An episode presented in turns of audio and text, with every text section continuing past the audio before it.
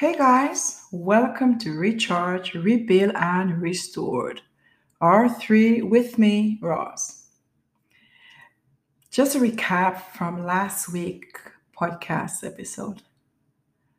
I talked about alopecia, resilience, confidence, and the power of vulnerability. What I'm about to share with you is my most vulnerable season of my life.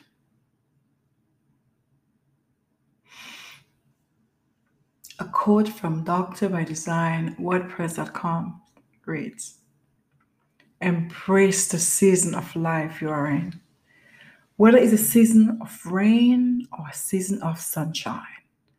God is using it to shape you and prepare you for the future. Roughly 10 years ago. He started with a noticeable pain in his shoulders. He didn't do anything because he thought it was just a pull muscle that would go away. We all thought that it will. Over time, it became a constant pain he could not ignore.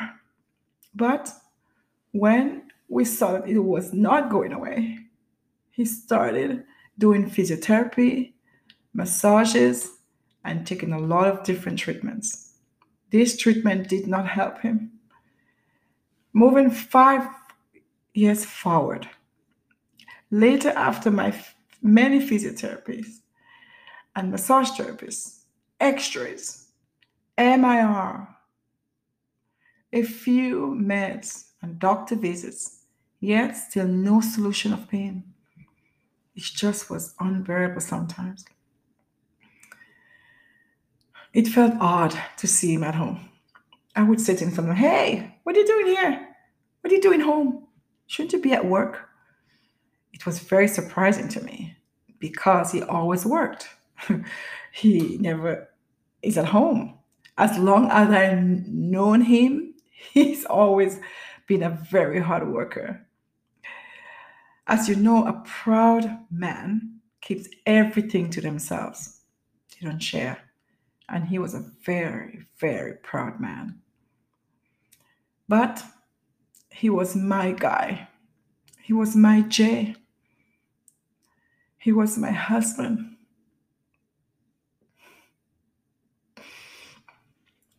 He was unable to continue working and had to take a leave. That really opened my eyes to push him to see more doctors to find out what was wrong, what's going on. And he finally went to see a specialist. He saw every specialist he could have think of. And the massages and the physio continues, but his condition just keep on getting worse. What is going on, Jay? One doctor recommended surgery. And unfortunately, he was waiting and waiting and waiting for such a long time. And as the dates kept getting postponed and postponed over and over, he had one last visit with the specialist where he finally was diagnosed with ALS. He was so sad. He didn't want to talk. That night, we just lay there in bed, holding each other close, saying nothing. The silence was so loud, I can hear his heartbeat.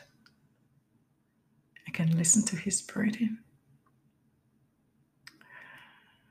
That morning, I went for a long, long, long run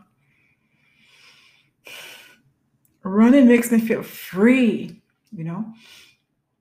Running gives me a sense of control of what I can't. And this situation was out of my control. I don't know what to do. So I called my friends, I called my family, I researched and I contemplated how, how our home, our lives, our children will be affected by this. How would we, what would we tell our children? How could we tell our children? How do we proceed with this disease and the medication? What medication do you need to get? Where do we go from here? So I called a pharmacist to get his meds.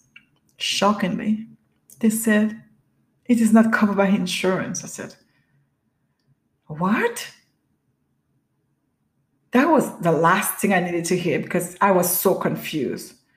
What do you mean we're not covered by insurance? But we pay insurance for this very reason. And now it's no help. So what did I do? I called everyone and people that I know where I can get help and how I can get the help that was needed for Jay. I asked for help by calling the ALS Association and find a support group. So they directed me to a study for a trial drug that Jay was eligible to try at a lower cost. Over time, I continued to petition for him. I petitioned, I called the insurances company, and God is so good. God is so good. I finally spoke to the right person. It was I was told a mistake was made and all costs would be refunded to us. Hmm. but it was just one of many more blessings to come. Many more blessings. Jay would spend all day inactive at home, and that frustrated me. Why? Because he was a very active person. I worried and I was so frustrated that I said, you know what? I need to figure out how I can get some help for him so he can be active, he can remain active, he can stay active, you know? So I sought out all sorts of activities. I called different support groups again for him. So he would keep taking part and meeting other others, you know, other people that going through the same thing as he was going through and find a support in a support group just for him.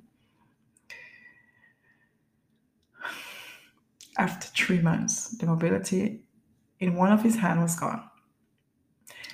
The disease was advancing so rapidly despite all the medication he was taking. That's when I realized I have to form a support team. So I called on my family again, close friends, my pastors, church family, neighbors, local CLSC, the Neuro Hospital in Montreal, the ALS Association, and the West Island Nova Support Group. After the support team was put together, we discovered his speech was also going after I put everything together. So he lost complete mobility from both of the shoulders down this is when the support team really stepped up to help us. And still during all this, I had to run to run my business. Imagine my Jay, a man that trains six times a week, a strong, fitted man, a great provider, a health conscious man, someone that didn't rely on others now unable to move, having to be fed, carried, and no longer in control of his body, and now depending on others 100%. He was sad. He was angry. He was frustrated. And he was very depressed. I can see in his eyes the anger. I can see in his eyes the shame of wanting and needing help when before he did it all by himself. And I, I felt helpless emotionally, mentally, and physically drained as I hide some of what I was feeling to be strong for him. Hmm. My kids and my clients. Yeah, just trying to be strong.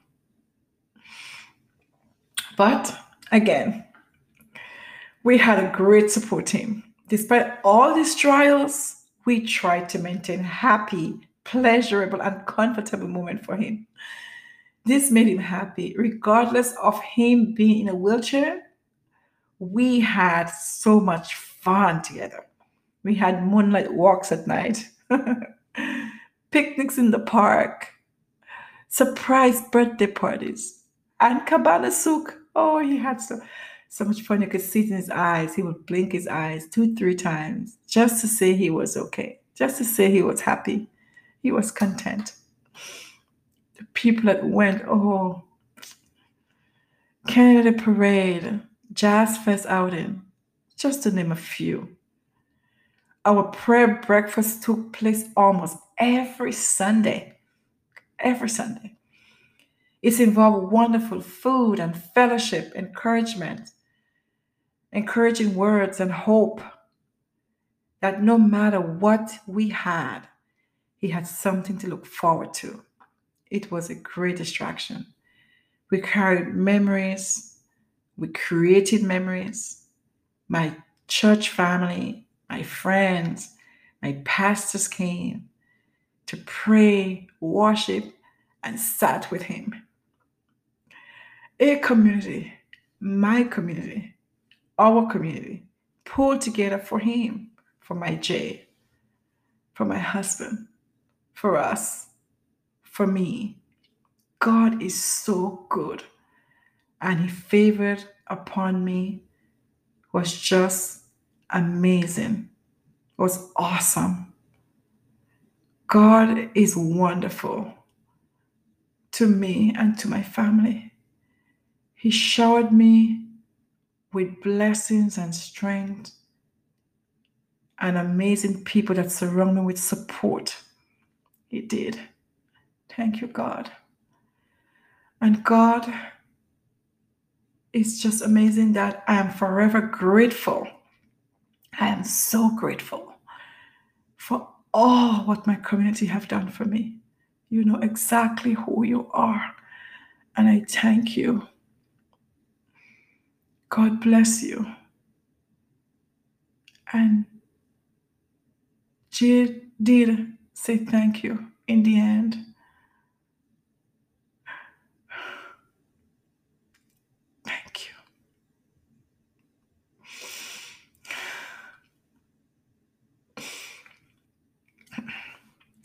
Please join me next week for the second half of my most vulnerable season.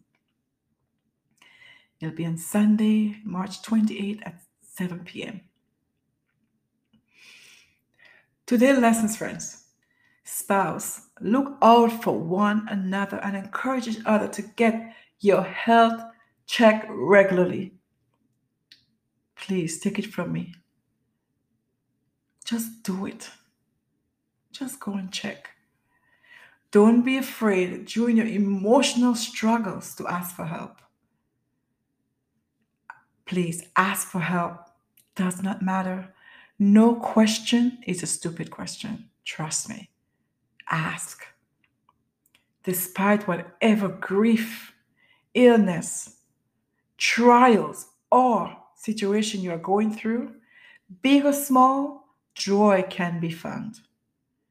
You can still create and enjoy each and every moment. Trust me, it's true. I lived it and I know you can create it and it will be enjoyable each moment. Homework for you guys. I just want you guys to meditate on something from one of my friends from notsosmall.com. Pray through it when your hopes and your dreams don't reflect your reality, keep praying. Don't stop. Keep contending. The season may be difficult, but the unknown is a place of possibilities. I repeat it one more time. Pray through it. When your hopes and your dreams don't reflect your reality, keep praying. Don't stop. Keep contending. The season may be difficult, but the unknown is a place of possibilities. Thank you for listening.